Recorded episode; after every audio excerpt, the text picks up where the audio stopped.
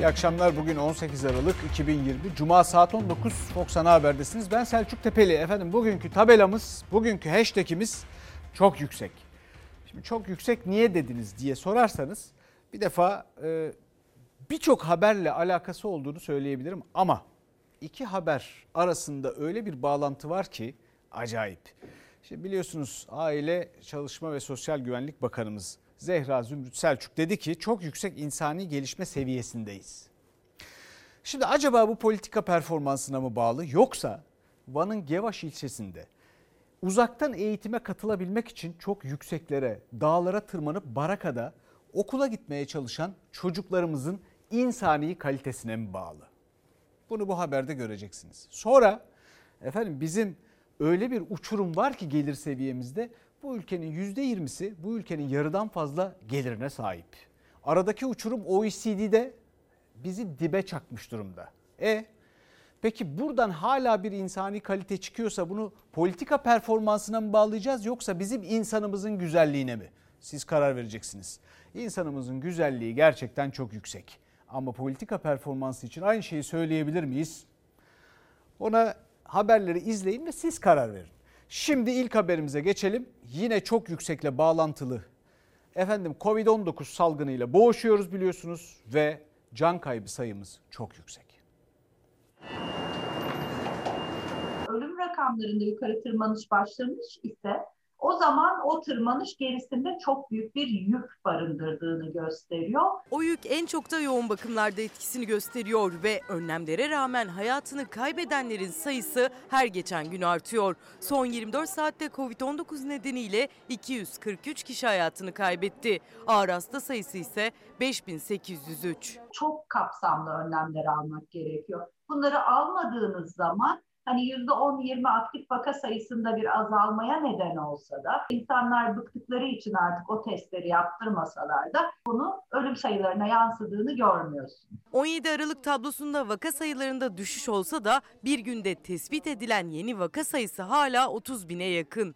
Uzmanlara göre test sıralarında kuyrukların oluşmamasının nedeni bıkkınlık aslında. Ama 81 ilin İl Sağlık Müdürlüklerine Sağlık Bakanlığı'ndan da bir yazı gitmişti. O yazıda koronavirüs hastasıyla temaslı olanlar artık test yaptırmak zorunda kalmayacaklar. Hatta 60 yaş üzerindekiler dahi 7 gün boyunca teste girmeyecek. İşte bu nedenle hastane önünde test kuyrukları azaldı ama yoğun bakımda rahatlama yok. Benim hastanede bütün yataklarım dolu.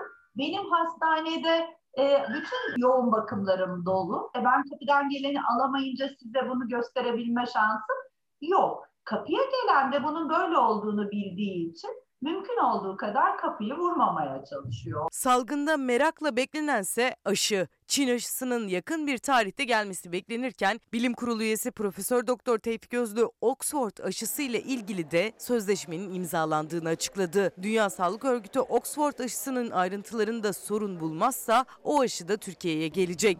Profesör Doktor Esin Davutoğlu Şenol da tek çeşit aşının pandemiden kurtulmak için çözüm oluşturmayacağı görüşünde. İnaktif aşı tek başına bir ülkeyi pandemiden çıkarmaz. Aşı stratejinizin yüzde otuzunu oluşturmalıdır en fazla. Bilim insanlarına göre tedbirler, kısıtlamalar henüz yeterli düzeyde değil. Tablodaki korkutan rakamların üzerine Milli Eğitim Bakanlığı da yeni bir karar aldı. İlkokul, ortaokul ve liselerde uzaktan eğitim 22 Ocak 2021 Cuma gününe kadar devam edecek. 14 günlük sömestr tatili 3 haftaya uzatıldı. İlkokullarda sınav olmayacak, ortaokul ve liselerde bir sınav yapılacak. Efendim esnafa kimi müjdeler verildi fakat bu müjdelerin genelgesi hala ortalıkta yok biliyorsunuz. Ama bu arada da bir takım uygulamalar var. Mesela Milli Eğitim Bakanlığı pek çok esnafımız, esnafımızın tamamı sıkıntı içinde. Sıkıntıları çok yüksek. Fakat mesela okullar kapalı biliyorsunuz. 10 gün açıldı bir ara ve orada kantinler de açıldı okullarda. Gerçi kaç kişi geldi okula o da ayrı konu. Ama e, ne kadar satış yapıldı, ne kadar gelirleri var. Ama Milli Eğitim Bakanlığı bu e, kantinci esnafına kira için talep göndermiş. 10 günlük kira için bu arada. Şimdi ben bazen hakikaten düşünüyorum ve aklım armıyor. Yani Milli Eğitim Bakanlığı'ndaki bu cesaret çok yüksek. talebimiz hiç kira alınmaması yönündeydi. Fakat bununla ilgili bir kanun değişikliği gerekiyordu. Ee, kanun değişikliğine de gidilmedi. Gidilmediği için de e, kiracılardan böyle bir kira talep etti Milli Eğitim Bakanlığı. Okullar Mart'tan bu yana kapalı. Kantinlerde seyreltilmiş eğitimin başladığı dönemde kapılarını açtılar. 10 gün çalıştılar. Sonra yine kapanma kararı çıktı. Gelirsizliğin 11. ayına girerken esnaf paketinden destek bekledikleri sırada Milli Eğitim Bakanlığı'ndan yazı geldi. O 10 günlük dönemin kira bedeli istendi. Milli Eğitim Bakanlığı kantincilerle bu yazıyı paylaştı ve kira hesaplamasının nasıl yapılacağını işte bu formülle anlattı. Tıpkı bir matematik işlemi gibi çarpmalı bölmeli. Toplam öğrenci sayısı, okula devam edebilecek öğrenci sayısı, yüz yüze eğitim verilen gün sayısı gibi faktörler ele alınıyor. Epey karışık ama özü şu. İlkokul kantincileri 10 gün okulda kaldıkları süre için kira bedellerinin %20'sini, lise ve ortaokul kantincileri ise %5'i ya da %10'unu ödeyecek. Kantincilerin 10 günde bir gün bile kira ödeyecek durumu yok. Yani yaklaşık bir sene olacak okullar açıldığında. Zaten gelen öğrenciler de kantine uğramadı. İlkokul kantinlerini işleten %20 oran çok yüksek bir oran. İlkokul işleten bütün işletmeciler muhtemelen iş yerlerini kapatmak zorunda kalacaklar. Bakanlığın matematik formülü bu ama kantincinin hayat bilgisi başka. Sömestr tatiline kadar açmayacakları netleşti. Sonrası meçhul. Çektikleri kredinin ödemesini bile yapamazken umutları onlara nefes aldıracak bir destek. Cumhurbaşkanı müjde verdi ancak o müjdenin genelgesi henüz gelmedi. Bekliyoruz resmi gazetede yayınlanmasını, prosedürlerin ne şekilde olacağını. Yani şöyle hani bir musluk düşünün. Bir tek damla bile akmıyor. Hani damla aksa insanlar birazcık olsun nefes alacak ama e, damla bile akmıyor. Sayın Cumhurbaşkanı, gerçekten 9 aydır kahveci esnafı perperişan evine ekmek parası götüremezken bu destek paketi bizim yaramızı sarmamıştır. Ankara Kahveciler Odası Başkanı da esnafa verilecek 1000 liralık hibe ve 750 liralık kira yardımının yeterli olmayacağını söyledi. 750 lira nakit para verseniz ne olur, vermeseniz ne olur? Bizim bir kiralarımız nereden bakarsanız 2 milyar, 3 milyar. Esnaf genelge için sabırsızlanırken Ankara Büyükşehir Belediyesi'nden kiracısı olan esnafa müjde geldi. Mansur Yavaş işletmelerden 6 ay kira alınmayacağını ve 2021'de de zam yapılmayacağını duyurdu. Bütçe görüşmeleri sırasında Türkiye Büyük Millet Meclisi'nde AK Parti Denizli Milletvekilinin kuru ekmekle ilgili sözleri bir tartışma başlattı biliyorsunuz. Kuru ekmek tartışmasında tar tansiyon çok yüksek. Herkesin midesine bir şey giriyor. Kuru ekmek giriyor. Ben de diyorum ki millete kuru ekmeği çok görenlere, kuru ekmek yiyeni tok sananlara yuh. Kim böyle düşünürse ona da yuh. 2021 yılı bütçesine kuru ekmek tartışması damgasını vurdu. AK Partili milletvekilinin kuru ekmek yiyorlarsa demek ki aç değiller sözüne muhalefetten tepki dinmedi. İktidarsa kuru ekmek düellosuna girmedi. Bu bütçede millete kuru ekmek, yandaşa ise ballı börek var. Bu bütçe 2020 yılında bile 2 kilometrelik ekmek kuyruğunda, çorba kuyruğunda beklemek zorunda kalanların değil, ancak kuru ekmek yiyebilenlere e, aç değiller ki diyebilen milletvekillerinin bütçesi. Ben sizin vicdanınız olduğunu da düşünmüyorum. Bizi izleyen vatandaşlar belki bu meyvenin ne olduğunu bilmeyebilir. Gerçi sizler bilirsiniz ama bu ejder meyvesi. Bunu da vatandaş iyi bilir. 18 yılda unutmuş olabilirsiniz. Bu da kuru ekmek. Bunu da sizlere hatırlatmak istedim. Tartışmanın fitili Engin Altay'ın genel kurulda yaptığı konuşmada ateşlenmişti. Altay vatandaşın geçim sıkıntısına, yaşadığı yoksulluğa dikkat çekmiş. Millet kuru ekmekle karın doyuruyor. Millet aç demişti. AK Partili Şahinti'nin kuru ekmek yiyorsa o zaman aç değil demek ki çıkışı şok etmişti. Kuru ekmek iyi. Ha bu tutanağı alacağım.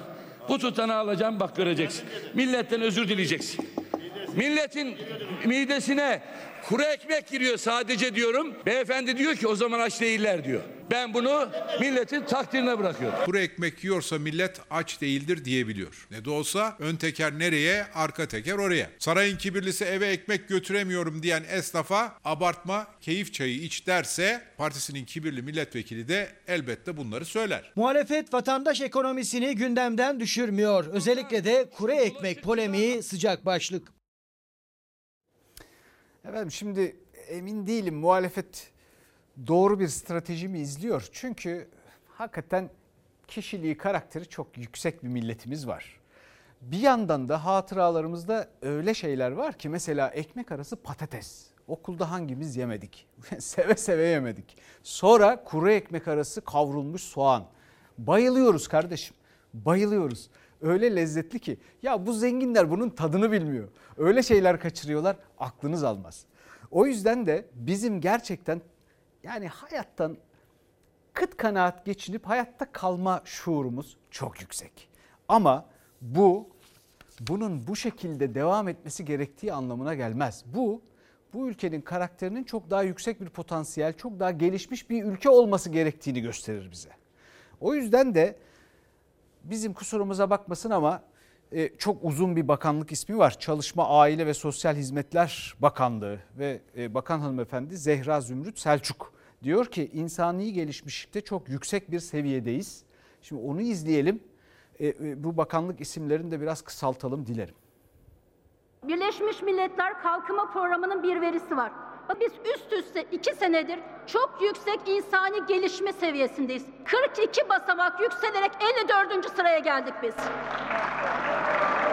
Hay maşallah, evet maşallah. Niye olumlu verilerden bu kadar gocunuyorsunuz? Milletin aklına alay etmeyin Sayın Bakan sizler de. Nerede yaşıyorsunuz? Emekliler, esnaflar, çiftçiler açlık sınırının altında yaşıyor bu ülkede. Beşli müteahhit çetesi daha çok zengin olunca bunlar ülke refah kavuştu zannediyor. Ülke refah kavuşmadı. Çalışma Bakanı bir kez daha bütçe görüşmeleri için Meclis Genel Kurulu'ndaydı. Daha önce yoksulluk Türkiye için sorun olmaktan çıktı demişti. Bu kez de çok yüksek insani gelişmişlik seviyesindeyiz dedi. Muhalefetten bakana cevap gecikmedi. 2002'de orta insani gelişmedeydik. 2009'da yüksek insani gelişmeye çıktık. İki senedir çok yüksek insani gelişme. Niye olumlu verilerden bu kadar gocunuyorsunuz? Niye olumlu verilerden gocunuluyor? Sayın Bakan. Sayın Bakan, isim pazar bittikten sonra o pazar artıklarının arasından iyilerini seçip de çoluğuna çocuğuna iaşe götürmeye çalışan anneleri bir görsün de ondan sonra konuşsun. Türkiye'de aşırı yoksulluğun üstesinden geldik dedim. Peki aşırı yoksulluk ne demek? Günlük 1.90 doların altında olmak demek. Sayın Bakan önce şunu söyleyeyim. Öyle 1 dolar 90 centlik hesapları falan bunlar mazide kaldı. Çalışma Bakanı Zehra Zümrüt Selçuk'un uluslararası verilere göre yaptığı hesapta günlük 1,9 dolar yani bugünkü kurla 14 lira 50 kuruşun altında harcama yapan aşırı yoksul demek. CHP hesap eski dedi. Dünya Bankası 5,5 ABD doları hesabını kullanıyor. Aylık 165 dolar. Bugünkü kurla 1254 lira eder. Sizin ücretsiz izne çıkarılan işçiye layık gördüğünüz rakam ise aylık 1168. Buraya bakacaksınız Sayın Bakan. Pandemide ücretsiz izin desteği alan işçilere günlük 5 dolara denk gelen 39 lira, esnafa ise günlük 4 dolardan 33 lira destek veriliyor. Ama bu göreceli yoksulluk demiyorum ben. Aşırı yoksulluk diyorum. Dolayısıyla lütfen bununla iftar edelim. Asgari ücret 2324 lira. 4 kişilik ailenin açlık sınırı 2517 lira. Buraya bakacaksınız. Yoksulluk sınırı ise 8198 TL. Bakan Selçuk'un verilerine karşı muhalefet de kendi rakamlarını açıkladı. İyi Partili Ayhan Erel, uluslararası bir araştırma şirketinin çarpıcı sonuçlarını da paylaştı. 4. sınıfa giden çocukların %40'ı, 8. sınıfa gidenlerin %46'sı okula aç gidiyor. Bu ayıp Türkiye'ye yeter. Efendim şimdi bu endekslere hangi zaviyeden baktığınıza göre olduğunuz yer değişir. Bir defa Türkiye OECD ülkeleri arasında OECD'nin de ne olduğunu size söyleyeyim. Hep duyuyorsunuz ya OECD falan böyle fiyakalı laflar. Efendim uluslararası bir kuruluş bu. Ee, ve e, işte uluslararası e, pe, pe, pe, pe, iktisadi işbirliği ve çalışma ve gelişme teşkilatı. OECD ülkeleri arasında 37 üyesi var. Türkiye en sonda. En sondan üçüncüydü 2018 rakamlarıyla. Neye göre en sonda? Gelir adaletsizliğine göre. Yani nüfusun en çok kazananlarıyla en az kazananları arasındaki fark uçurum Türkiye'de OECD ülkeleri arasında en diplerde. Şimdi bu neyi anlatır bize? Bazılarımız gerçekten çok rahat yaşıyor, çok iyi yaşıyor. Öyle bir adaletsizlik var ki dışarıya yansıyan ortalama verilerde bizim gerçekten kuru ekmekle idare etmek zorunda olanlarımızın da seviyesini yükselti veriyor. Dışarıdan bakanlar da bunu tabii görmüyor. Neyi görecekler? Mesela İstanbul Esenler'de kilometre karede 80 küsür bin insanın yaşadığını nasıl görecekler? Kimse oraya gitmiyor ki. E, mesela en kalabalık şehirlerde ve ülkelerde bile bu dörtte bir oranında daha az. Şimdi gelelim. Bu arada da bu kalabalık aynı zamanda salgını önlenemez bir hale getiriyor. Onu da söyleyeyim. Efendim şimdi gelelim bir ekmek kavgası daha var. O ekmek kavgası ile ilgili gelişmelere. Sırada. İnsanlar şu an gördüğünüz gibi sırada yani kuyrukta bekliyor. Yani bir de şu an kış vakti. Hani yazın hadi neyse diyoruz insanlar hani çok şey yapmıyor ama hani e, kışın kuyrukta bekliyoruz ve çocukla bekliyorum ben mesela. Yani bu çok iyi bir şey değil baktığınız zaman. Peki tüketim arttı mı sizce? Yani tüketim kesinlikle arttı. Şu pandemiden dolayı aşırı derecede arttı yani. Son günlerde bir tartışma var. Halk ekmek büfelerinin sayısı artırılsın mı? Ya tabii insanlar şey yapmasın yani artırılsa iyi olur yani. İnsanlar çile çekmez yani. Açıkça ilan ediyorum. Halk ekmek büfelerini bugün buraya getirmemek halk düşmanlığıdır. AK Parti'yi İstanbul'a karşı görevlerini yerine getirmeye davet ediyoruz. Niye? Örgüt talimat vermiş 142 tane lazım. Ya kendisine Ne soru oldu? sordunuz cevap verdi. Herkes dinlesin lütfen. Arkadaşlar. Devamı var. Lütfen Devamını bir dahaki oturun. mecliste yaparız. Lütfen Teşekkür yerlerinize ediyorum. oturur musunuz?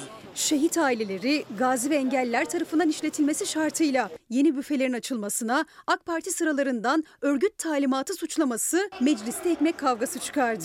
İki kez reddedilen halk ekmek büfelerinin artırılması talebi yine AK Partili ve MHP'li üyelerce bu kez gündeme dahi getirilmedi. Uzun süre yatışmadı tepki. Her sokağın başına bir örgütçü yerleştirmek istiyorlar. De Ayağa kalktılar musunuz? görüyorsunuz değil mi? Neyse ey basın. Bakın İstanbul'da gerçekten yüz binlerce insan bugün ekmeğe muhtaç halde. Yani ben bugün ekmeği bulduğuma şaşırdım. Yani camiden çıktım geldim. Camiden çıkıyorum geliyorum bazen kalmıyor. Görüyorsun sırayı. Cuma'dan çıktık hala sıradayız. Hala bekliyoruz işte. İstanbul'da halk ekmek büfelerinin önündeki görüntüler hem Ankara'daki mecliste hem de İstanbul Büyükşehir Belediye Meclisi'nde seslerin yükselmesine neden oldu. Gazi Osman Paşa'da bir halk ekmek büfesinin önündeyiz ve sıranın uzadığı yine görülüyor. Özellikle rakamları da bakacak olursak halk ekmek tüketimindeki artış 7 milyondan fazla. Eylül'de 20 milyon 754 bin ekmek satıldı İstanbul'da halk ekmek büfelerinden. Ekim ayında bu sayı 24 milyon 945 bine çıktı. Kasım ayında ise 27 milyon 907 bine. Yani gıdasından kısan ekmeğe hem de ucuz ekmeğe koştu. Tablo aynen bunu söylüyor. Biz kenar sıkmaktan bıktık artık. Biraz da onlar sıksın. Yetersiz çünkü kalabalık bir muhit burası. Merhaba, beş tane alabilir miyim? Kalabalık aileler de burayı tercih ediyor. İstanbul'da toplam 782 mahalle var ve sadece 350 mahallede 530 büfe var. Son 3 ayda %35 artan satış nedeniyle İstanbul Büyükşehir Belediyesi günlük ekmek üretim kapasitesini 900 binlerden 1 milyon 250 bine çıkardığını açıkladı. Ama meclisten mesafelere hala bir çözüm çıkmadı. Arttırılmalı. Ben e, şeyden geliyorum bak buraya Çukurçeşme'den. Bak ben Murat Mahallesi'nden geliyorum. Bayrampaşa'dan geliyorum buraya. Orada yok mu büfe? Var uzak. Efendim Sayın Bakan Selçuk'un iddiası öyle yüksek ki kendimi onunla ilgili konuşmaktan alamıyorum. Şimdi öyle deniyor ama mesela o bahsi geçen endekste Türkiye 59. sırada biliyorsunuz aşı konusunda da 53. sıradayız. Ya epeyce gerilerdeyiz. Bizim önümüzdeki ülkeler arasında Barbaros, Palau, Romanya, Karadağ falan var. Hadi onları geçtik hemen yanı başımızdaki ülkeler arasında efendim işte Arnavutluk, işte İran böyle ülkeler var. Ya her türlü ayıplanmayı ve komik duruma düşmeyi göze alarak söylüyorum. Ve bunu argümanlarıyla kanıtlarım da. Kanıtlarım var fakat yeterince vaktim yok. Türkiye su içinde 2 trilyon dolarlık insani kalitesi bakımından politika performansı değil. 2 trilyon dolar gayri safi milli hasıla sahibi olabilecek potansiyelde bir ülkedir. Ve bu çok kısa zamanda olabilir. Yani İtalya'dan daha zengin, Fransa'dan ya oraya o civarda bir yer olabilir. Bu potansiyeli kullanmaması gerçekten yazık. Şimdi bir tane daha argüman sunayım size. Bir örnek daha sunalım. Asgari ücretimiz biliyorsunuz asgari ücretle ilgili bugünlerde konuşmalar sürüyor. Oradaki e, beklenti de çok yüksek ama bakalım ne olacak. Şimdiki e, rakamlardan yola çıkarsak 4 kişilik bir ailenin bir ferdinin bir öğün için ayırabildiği para sadece 1 lira 85 kuruş. Bu ne yapıyor biliyor musunuz? Bir öğün yani bir öğünlük bir yemekten bahsediyoruz. Bir simit fiyatı etmiyor. Elinde çocuktan bakkalın önünden geçtiği zaman baba şunu bana al dediği zaman o baba onu alamadığı zaman o babanın duygusunu bu asgari ücreti yapanlar bunun dikkate almasını istiyorum. Bakkal bu sokaktasa ben diğer sokaktan dolaşmak zorunda kaldım. Üç çocuk babası Selçuk Kızıllar asgari ücretli bir çalışan. Çocuklarının görürde canı ister alamazsam diye yolunu değiştiriyor. Eşi sağlık sorunları nedeniyle çalışamadığı için 5 kişilik Kızıllar ailesinin evine giren tek maaş onunki. 2324 lirayla yaşamaya yani imkansızı başarmaya çalışıyorlar. Bankalardan çektiği kredilerle eşten dosttan aldığı borçlarla ay sonunu da zor getiriyor. Elektrik, su, doğalgaz derken bunlar toplam e, ücreti en az 500-600 civarında bir ücret ödüyorum ya. Kirada bir 1200'e oturuyorum şu anda ben. Eşim, ben, çocuklar derken mutfak harcamalarına bir bakıyoruz ki yani defter kalem alıyoruz elimize ancak gıdım gıdıma yetiştiriyor ve eksiye düşüyorum. Eksiye düştüğüm için e, bankalardan, e, kredilerden kullanmaya başladım. Toplamda 1800 civarında da bir kredi borcum var. Amcaoğlundan aldım. 300-500 derken ay sonunu git çıkaramıyoruz. O gıda masrafını aldığı borçlarla çıkarıyor. Diske bağlı Birleşik Metal İş Sendikası BİSAM'ın yaptığı araştırmaya göre de asgari ücretle geçinen 4 kişilik bir ailenin her bir ferdinin tek bir öğün için ayırabildiği 1 lira 85 kuruş. Eskiden asgari ücretlinin sembolü simitti ama artık simite bile yetmiyor. İki çocuklu 4 kişilik bir ailenin sağlıklı beslenebilmesi için aylık yapması gereken gıda harcaması 2439 lira. Asgari ücretle geçinen ailenin ise gıda harcaması için ayırabildiği sadece 667 lira. Bu da günlük 22 liraya tekabül ediyor. Yani her bir aile ferdinin tek bir öğününe 1 lira 85 kuruş düşüyor. Bir ekmeğin 2 lira olduğu günümüzde asgari ücretli ailenin boğazından kuru ekmeğin dahi geçmesi imkansız gibi gözüküyor. Anca bir simit parası yani. Bir simit bile 2 lira olmuş. Ee, yani bir simitten 3 tane çocuğu ben idare edeceğim. Araştırmaya göre Türkiye genelinde ortalama bir kira 1113 lira. Asgari ücretlinin kiraya ayırabildiği tutarsa sadece 464 lira. Su, elektrik ve ısınma için ayırabildiği de 261 lira. 1 milyar kira veriyorsun. Doğalgazı, faturası falan da 700-800 milyon öyle buluyor. Ne yiyip ne içeceğim bir de çoluk çocuğu da düşün. Aç kalıyorsun. İki tane çocuğum var. Doğalgaz, elektrik, su derken e, 700 lira falan buluyor üçü. E, kira da versen e, bir buçuk. Geri kalan para yani asgari ücretten sana bir şey kalmıyor aslında 200 ya da 300. Nasıl peki geçiminizi sağlıyorsunuz?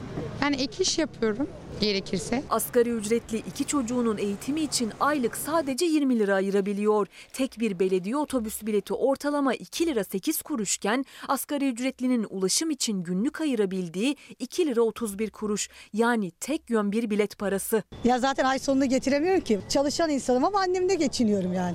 Annem yemek yapmasa ben zaten bitmiştim. 20'si geldiği zaman maaş tamamen bitiyor. E, 20'sinden sonra ne yapıyorsunuz? 20'sinden sonra da işte sağda soldan e, arkadaştan öyle dönüyoruz. Az ondan borç, az ondan borç, ay başı öderiz. Bu şekilde dönebiliyoruz. Borçla mı yaşıyorsunuz? Evet. Türkiye'nin kıymetli insanları. Efendim bu ülkenin ilk %20'lik kesimi en yüksek gelire sahip olanların %20'lik kesimi en az gelire sahip olan son %20'lik kesiminden en az 8 kat daha fazla kazanıyor. Şimdi Türkiye öyle garip bir ülke ki Türkiye'nin daima sağ eli sol eliyle ya da sol eli sağ eliyle kavgalıymış, kavga ediyormuş.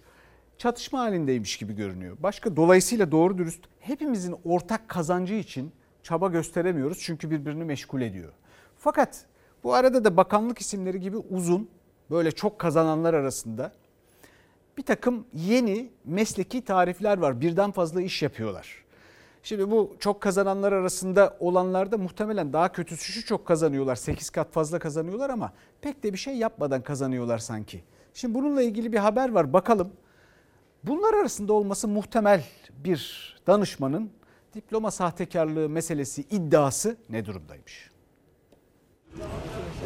Sahte lise diplomasıyla üniversiteye girmek kabul edilebilir bir olay değil. Yaptığı düpedüz resmi evrakta sahtekarlık suçudur. Cumhurbaşkanı Başdanışmanı, Gençlik ve Spor Bakan Yardımcısı, bir kamu bankasının yönetim kurulu üyesi, AK Parti eski milletvekili ve eski milli güreşçi Hamza Yerlikaya. Sahte lise diplomasıyla siyasetin gündeminde. Tepki sesleri istifa talebiyle geldi. Hamza Yerlikaya milletimizin gözündeki konumunu sarayın gözündeki konumundan daha fazla önemsiyorsa yapması gereken bellidir. Yönetim kurulu üyeliğinden derhal istifa etmeli, milletimizden de özür dilemelidir. Cumhuriyet Gazetesi'nin haberine göre Yerlikaya aslında ortaokul mezunu. Lise diploması yok. Olan diploması da sahte. Bu durum 2001 yılında kendisi hakkında açılan davada mahkeme kararına ulaşılmasıyla ortaya çıktı. O karara göre ortaokul mezunu Yerlikaya üniversiteye kayıt için sahte meslek lisesi diploması kullanmış. Sanığın kullandığı diplomanın sahte olup bu sahteliği yapanlarla dayanışma içine girdiğine, bu suça katıldığına dair herhangi bir delil yoktur.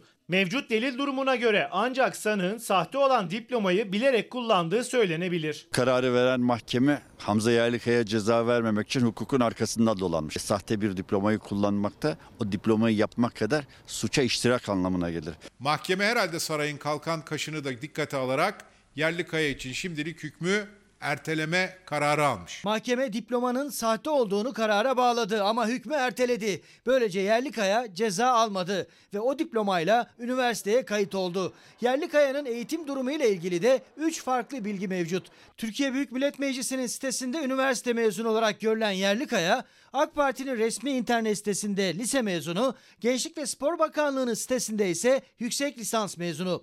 Çizgimizi her daim de muhafaza etmeye çalışırız. Sahte diploma kararı belgesi sonrası Halkın Kurtuluşu Partisi de resmi belgede sahtecilik, bankacılık kanununa muhalefet, görevi kötüye kullanma ve nitelikli dolandırıcılık gerekçeleriyle Yerlikaya hakkında Ankara Cumhuriyet Başsavcılığına suç duyurusunda bulundu. Hazırız, bekliyoruz. Hamza Yerlikaya Haziran ayında da 12 bin lira maaşla bir kamu bankasının yönetim kurulu üyeliğine atanmış, tepkilerin hedefi olmuştu. Sahte diplomayla ilgili Yerlikaya şimdilik sessiz, gözler yargıda. Efendim tabii diploma her şey demek değil. Buradaki mesele diplomanın ne olduğu değil. Diplomanın gerçek olup olmadığı. Çünkü Türkiye'de ilkokul, ortaokul mezunu yüksek yeteneklere sahip o kadar çok insan var ki diplomayla iş bitse zaten bu ülke şu anda bir yere varırdı. Pek çok kişi de böyle düşünüyor olabilir. Benim asıl aklımın takıldığı bu tür titrleri yani bu mesleki tarifleri insana çok kolay Türkiye'de verebiliyorlar. Fakat mesela hala sağlık çalışanları için en ön safta bu virüsle boğuşuyorlar Covid-19'la meslek hastalığı tarifi yapılmadı. Sonra ha şimdi bir genelge gelmiş efendim ben bugün haberim yoktu bir sürü başka şeyle uğraştım bugün oldu o yüzden tebrik ediyorum ve özür diliyorum. Ama hala 3600 ek gösterge meselesi var. Sağlık çalışanları değil sadece sabahtan akşama 24 saat sokaklarda önlemleri denetleyen polisler için de var. O sözde tutulmadı henüz. Öğretmenler için de var. Bakalım göreceğiz. Hepsi gerçekten yüksek karakterli insanlar. Son derece nazikli, nazik bir biçimde düzeni sağlamaya çalışıyorlar. Allah kolaylık versin diyelim ve siyasetteki yüksek tansiyona geçelim şimdi. Ee, iktidar partisiyle ana muhalefet partisi arasında. Erdoğan kibirli bir insan. Biz bunların ciğerini biliriz, ciğerini. Ağızlarını her açtıklarında katıksız bir faşizmin izlerini görüyoruz. CHP lideri Kılıçdaroğlu Cumhurbaşkanı Erdoğan'a kibirli dedi. Erdoğan isim vermedi ama hedefine CHP'yi alarak faşist yanıtı verdi. İki lider arasındaki hat iyice gerildi. Kurmayları da katıldı sözlü düellosuna. Ülke içindeki muhalefeti maşa olarak kullanma gayretlerini yakından takip ediyoruz. Bu beşinci kol faaliyetlerini de hüsrana uğratacağız. Beşinci kol faaliyetini ilk kim söyledi? İspanyol diktatör Franco. Franco'dan öğüt alayım, iktidarı sürdüreyim. Bu diktatörlük heveslisine milletimiz ilk sandıkta geldiği gibi gönderecek. Cumhurbaşkanımıza diktatör ifadesini yakıştıranlar ya satılmış bir zihniyetin siyasi bezirganları ya da dış mihrakların kirli ajandalarını uygulayan siyasi lejyonerlerdir. Kirli ittifaklar kuran bu kokuşmuş zihniyet hem millet nezdinde hem de hukuk önünde elbette hesap verecektir. Erdoğan kibirli bir insan. O kibirin aşağıya da aynı ölçüde yansıdığını düşünüyorum. Ya devletin itibarını sıfırladılar. Yaşamı boyunca itibar eksikliğini hisseden kişiler devletin mal varlığını güç olarak kabul edip kendilerine itibar kazandırdıklarını sanırlar. Biz bunları tek parti diktatörlüğü döneminden biliriz. Erdoğan'ın demokrasiye inanması lazım. Hukukun üstünlüğüne inanması lazım. Kılıçdaroğlu Olay TV'de konuktu. CHP liderine Erdoğan'la uzlaşıp uzlaşamayacağı soruldu. Ama o programda kurduğu her cümleye cevap veren Erdoğan uzlaşma bir yana ipleri daha da kopardı. İktidara gelirsek AK Parti'yi kapatacağız diyorlar. AK Parti'yi destekleyen iş adamlarının şirketlerine el koyacağız diyorlar. Daha bunun gibi pek çok zırvayı dillerine doluyorlar. Kaynak nerede derseniz rantçı yandaşın cebinde duruyor. Beş tane şirketin hukuksuzca yapılan projeleri kamulaştıracağız. Şirket demiyorum. O projeleri diyorum. Evet efendim bu e, haberi tekrar edelim. Sağlık çalışanları için Covid-19 meslek hastalığı sayıldı genelgeyle. Bu e, genelgeyi gönderen, bu karara imza atan herkesi tebrik ediyorum. Teşekkür ediyorum. Çünkü günlerdir, aylardır bunu burada söylüyoruz. Bundan haberim olmadan haber bültenine çıkıp bunu atlamış olmamdan dolayı da özür diliyorum. Benim hatam. Şimdi geçelim bir başka tansiyon e, alanına. O da HDP'nin kapatılması polemiği. Erdoğan kapatılmasını istiyor mu? Bilmiyoruz. Ama Bahçeli istiyor. Belki de ayrılma zemini arıyor. Bahçeli çünkü Milliyetçi Hareket Partisi'nin oylarında ciddi bir düşüş var. Ayrılmak istiyor olabilir. Cumhur İttifakı devam edecek. 2023 yılında inşallah tekrar iktidar olacak. Bahçeli'nin HDP kapatılsın isteği ve o isteğe AK Parti'den gelen olumsuz cevap. CHP lideri Kemal Kılıçdaroğlu Cumhur İttifakı'nda HDP çatlağı mı var sorusuna manidar bir cevap verdi. Belki de Bahçeli ittifaktan ayrılmak istiyor diyerek. Bahçeli de ittifak devam edecek sözleriyle cevap verdi. Parti kapatmaların Türkiye'de geçmişte çok olumlu sonuç vermediği görüldü. Diyorlar ki parti kapatmanın Türkiye'de olumlu bir sonucu görülmedi. Mesele parti kapatmanın ötesinde ihaneti cezalandırmaktır. O zaman Cumhur İttifakı'nda ne işiniz var? Bozarsanız ben kapatılması talimatını verdim Erdoğan'a. Medya aracılığıyla verdim. Buna sen Numan Kurtuluş üzerinden cevap verdin. O zaman senin bu ittifakta ne işin var? Ayrılacaksın. CHP Genel Başkanı Kemal Kılıçdaroğlu Olay Televizyonu'nda gazeteci Murat Yetkin'in programında konuştu. Bir haftadır MHP ile AK Parti arasında karşılıklı açıklamalarla süren HDP kapatılsın tartışmasının siyasi kodlarını böyle çözdü. Şu ana kadar sessiz kalan Erdoğan'ın Numan Kurtulmuş aracılığıyla cevap verdiğini söyledi. Parti kapatmaktan ziyade legal olarak faaliyetini sürdürdüğünü iddia eden partinin Türkiye Cumhuriyeti Devleti'nin temel ilkeleri çerçevesinde bir siyaset tarzı benimsemeleri zorunludur. HDP'nin kapatılmasına karşı çıkan CHP'li sözcüler, AK Parti'nin içindeki bazı yöneticiler cevap versinler. Türk devletinin ihaneti beslemesi, mermi, bomba, mayın, keleş masraflarını karşılaması olacak ve makul görülecek şey midir? O zaman senin bu ittifakta ne işin var? Ayrılacaksın. Belki de ayrılma zemini arıyor. Kılıçdaroğlu'nun Cumhur İttifakı'nda yaşanan HDP kapatılsın çatlağına ilişkin Bahçeli belki de ayrılmak istiyor tahminine Bahçeli ittifak devam edecek diyerek cevap verdi. Gözler Erdoğan'a çevrildi. Efendim kamuoyunun gözü Anayasa Mahkemesi'ne Yargıtay kontenjanından atanacak isimdeydi. Bu isim besbelli İstanbul Eski Cumhuriyet Başsavcısı İrfan Fidan olacak. Süreci izleyelim. bir yargıtay kararına dahi imza atmamış pozisyonda olan bir kişiyi biz Anayasa Mahkemesi'ne gönderelim diye 101 yargıtay üyesi imza atıyorsa bir merkezden aldıkları talimatla. Benzer olay FETÖ döneminde de yaşanıyordu. Adalette reform dedikleri yeni adaletsizliklere yol açan bir takım uygulamaların başlayacağın konusunda biz zaten fikir yürütüyorduk. Bizi hiç yanıltmadılar. Anayasa Mahkemesi üyeliği için Yargıtay'da yapılan seçimin sonucu belli oldu. En çok oyu 3 hafta önce İstanbul Başsavcılığından Yargıtay üyeliğine atanan ve talimatla atama tartışmalarının odağındaki isim İrfan Fidan aldı. Muhalefet bu mu hukuk reformu diye sordu. İstanbul Cumhuriyet Başsavcısı ne zaman geldi Yargıtay'a? Bir kararın altına imza attı mı? Şimdi siz bunu alıyorsunuz Anayasa Mahkemesi'ne üye yapmak istiyorsunuz. Bu mudur hukuk reformu? Buradan da yargıya sesleniyorum. Size birilerinin talimat verme hakkı var mı? Benim ne kadar talimat verme hakkım yoksa ana muhalefetin de talimat verme hakkı yok. Talimatın kimden nereden geldiği belli. Yoksa bu sarayın Anayasa Mahkemesi'ne yeni bir meydan okuması mı? Hukukun emredici kurallarına ve Anayasa Mahkemesi kararlarına direnen birinin aynı mahkemeye üye seçtirilmek istenmesi kabul edilemez bir yaklaşımdır. Anayasa Mahkemesi'nde Yargıtay kontenjanından boşalacak üyelik için yapıldı seçimler. Aslında 2 Aralık'ta yapılacaktı ama pandemi gerekçe gösterilerek 17 Aralık'a ertelenmişti. Muhalefet İrfan Fidan'ın jet hızıyla Anayasa Mahkemesi üyeliğine getirilmesi için ertelendiğini iddia etmişti. Korona rakamları bizi yanıltmadı dedi CHP'li Özgür Özel. 193 vefatın olduğu gün Yargıtay'da Anayasa Mahkemesi seçimini yapmayanlar, yaptırmayanlar 240 vefatın olduğu gün salgın hafifledi seçebiliriz İrfan Bey'i demişler. Yutarsan yut, yutmazsan gargara yaparsın. Yargıtay'ı bir tren istasyonu gibi kullanıp İstanbul Cumhuriyet Başsavcısının atanması Türkiye'yi biraz daha adalet konusunda dibe doğru çekecek. Bu isme oy veren 107 yargıca. Aranızdan seçebileceğiniz hiç mi tecrübeli bir hakim yoktu? Gökten zembille inen bir isme vicdanınız sızlamadan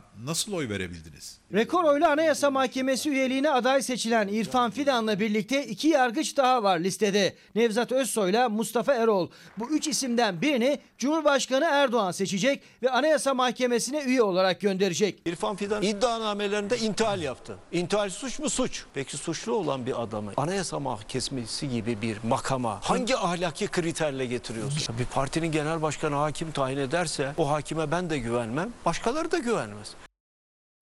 Efendim, izleyicilerimizden gelen birkaç mesajı okuyayım size. Ee, Sayın Bakan hangi ülkede yaşıyor Allah aşkına? İnsanın aklıyla dalga geçiyorlar. Çok yüksek. Hayal kuruyor bence demiş bir izleyicimiz.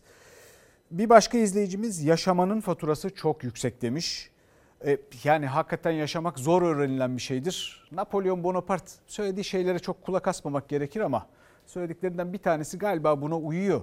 Diyor ki en zor öğrenilen şey ve en yüksek bedelle öğrenilen şey yaşamaktır. Şimdi e, bir başka izleyicimiz Covid'in en alevli döneminde sınav için çocuklarımızı okula nasıl yollayalım demiş. Gerçekten liseyle ilgili, ortaokulla ilgili bu yüz yüze sınav bir sıkıntıdır. Yetkililer herhalde ona bakacaktır. İlkokul yok. Oysa ilkokul bu konudaki muhtemelen en güvende olan yaş aralığını kapsıyor. Şimdi benim hikayemde Nazlı Yere Basmaz'ın Van Gevaş'ta çocukların eğitim için fedakarlıklarını anlattığı o habere geldik. Y tam sayılar kümesinin birer elemanı ise X ve Y'nin toplamı da tam sayılar kümesinin elemanı olur. Bu özelliğe toplama işleminin kapalılık özelliği denir. Köyümüze yaklaşık 2 kilometre olan bu dağ eteğinde derslerimizi görmeye geliyoruz buraya. Gördüğünüz gibi kendimize küçük bir barınak inşa edip gelip burada derslerimize girmeye çalışıyoruz. Okullar koronavirüs riski nedeniyle çocuklar bir arada olmasın, sıcak evlerinde uzaktan eğitime erişsinler diye kapatıldı. Van Gevaşlı çocuklarsa evlerinden çok uzağa gitmek zorunda. Soğukta, yağmur kış demeden çamurlu yollardan saatlerce yürüyerek kurdukları bu küçük barakaya ulaşıyorlar. Tıpkı aynı ilçede dağ tepe dolaşıp televizyonu çalıştırmaya çalışanların öyküsünün anlatıldığı Vizontele filminde olduğu gibi 50 yılda değişen bir şey olmadığının kanıtı aslında bu baraka.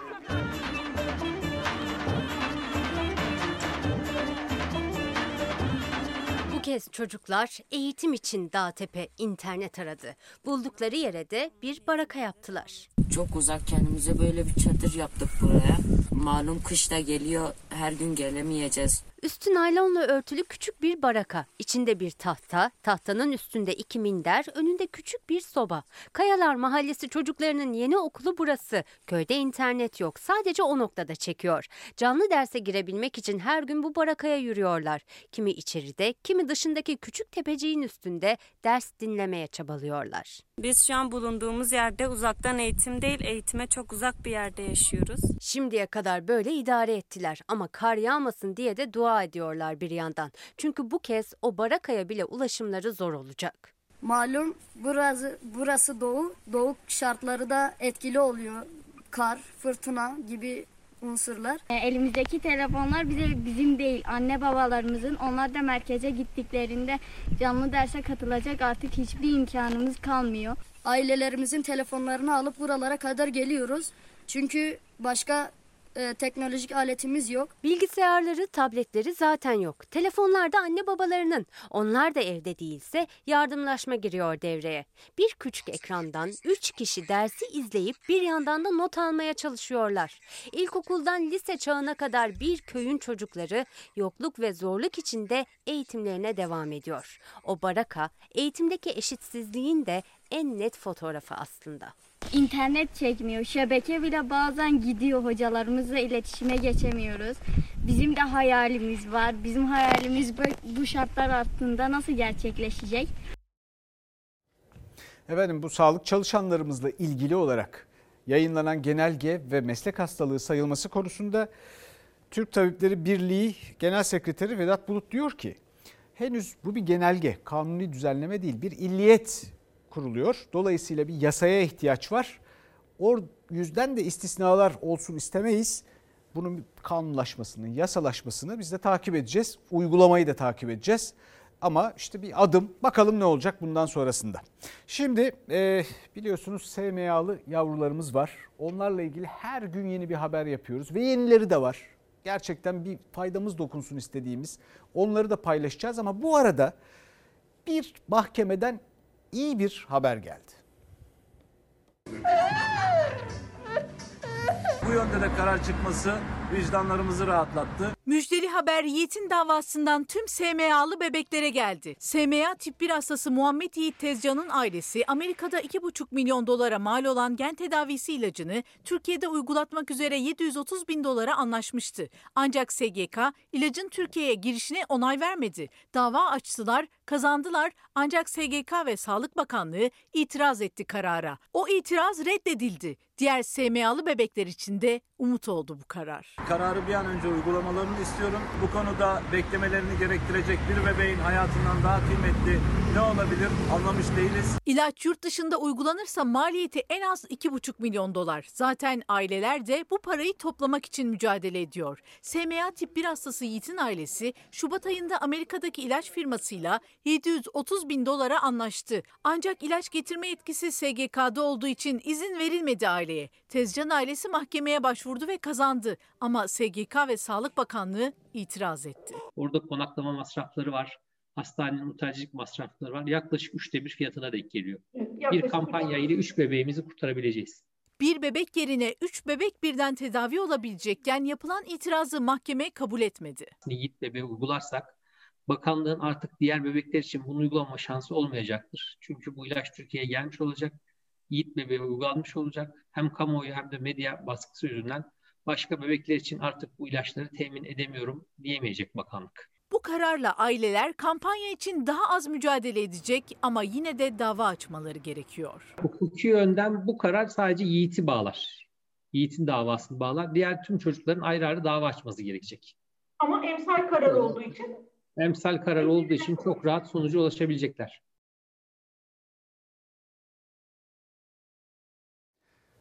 Efendim Kuzey Kıbrıs Türk Cumhuriyeti ve Türkiye bir kahramanını bugün e, sonsuzluğa uğurladı. Kıbrıs Barış Harekatı'nın seyrini değiştiren Gazi Haluk Üstügen, binbaşı. Emekli binbaşı ama Gazi'nin binbaşılığı veya askerliği veya rütbesi o da sonsuzluğa intikal eden bir rütbedir. O yüzden emekliye bence gerek yok. Son yolculuğuna silah arkadaşları tarafından uğurlandı. Piyade kıdemli üsteğmen Haluk Üstügen. Şu görmüş olduğunuz beş parmak dağlarından emniyetli olarak geçmek suretiyle ileride gördüğünüz Sentilaryon Kalesi, Kalesi'nin eteklerinde ordugah teşkil ettik. Gerçek bir kahramandı. Çok gü- kuvvetli, güçlü bir karakterdi. Hep örnek aldım onu. Hep hayata bakışını, gücünü, her şeyini. Kıbrıs'ta çarpışan üç tane adam say dersen birisi de Haluk'tur bana göre. 1974'te Kıbrıs Barış Harekatı'nda iz bırakan efsane komutan hem Türk hem Kıbrıs hem de dünya tarihine adını altın harflerle yazdıran emekli binbaşı Haluk Üstüngen son yolculuğuna uğurlandı. Haklarınızı helal ediniz. Helal, ediniz. Silah arkadaşları son yolculuğunda yalnız bırakmadı efsane komutanı. Cenaze töreni koronavirüs tedbirlerine uygun yapıldı. Subay az subaylarımın ve erlerimin e, can siperhane atılışlarıyla burayı ertesi gün saat e, 11 sularında görmüş olduğunuz bu sırtları olduğu gibi ele geçirdim. Kendisiyle adanın en kritik savaş yeri olan Sentlerion e, savaşlarında beraberdik. O gece bir baskın yapmıştı Rumlar ve doğru yol bölgesini ele geçirmişlerdi. Komando Tugay'ı, birinci taburu o şeyi tepeyi geri almak üzere gece taarruzla Rumların ele geçirdiği tepeyi geri almak suretiyle Girne geçidini emniyete almış oldular. Bu çok kritik bir savaştı. İşte o kritik süreçte komuta Bolu Komando Tugayı 1. Komando Taburu 2. Bölük Komutanı Haluk Üstügen'deydi. Son yolculuğuna İstanbul'da uğurlandı. Madalyası ise artık oğlunun yakasında. Sızma harekatına girişler bize. Bir kısmını vurduk aşağıda. Kaçma çalıştı muvaffak oldular ki onlar da aşağıda zaten diğer birlikler tarafından ele geçirilmiş. Efendim biz burada akşam haberlerinde bir yandan dertleşiyoruz. O kadar şu an cereyan ediyor ki her şey. Böyle bir e, etkileşim içinde.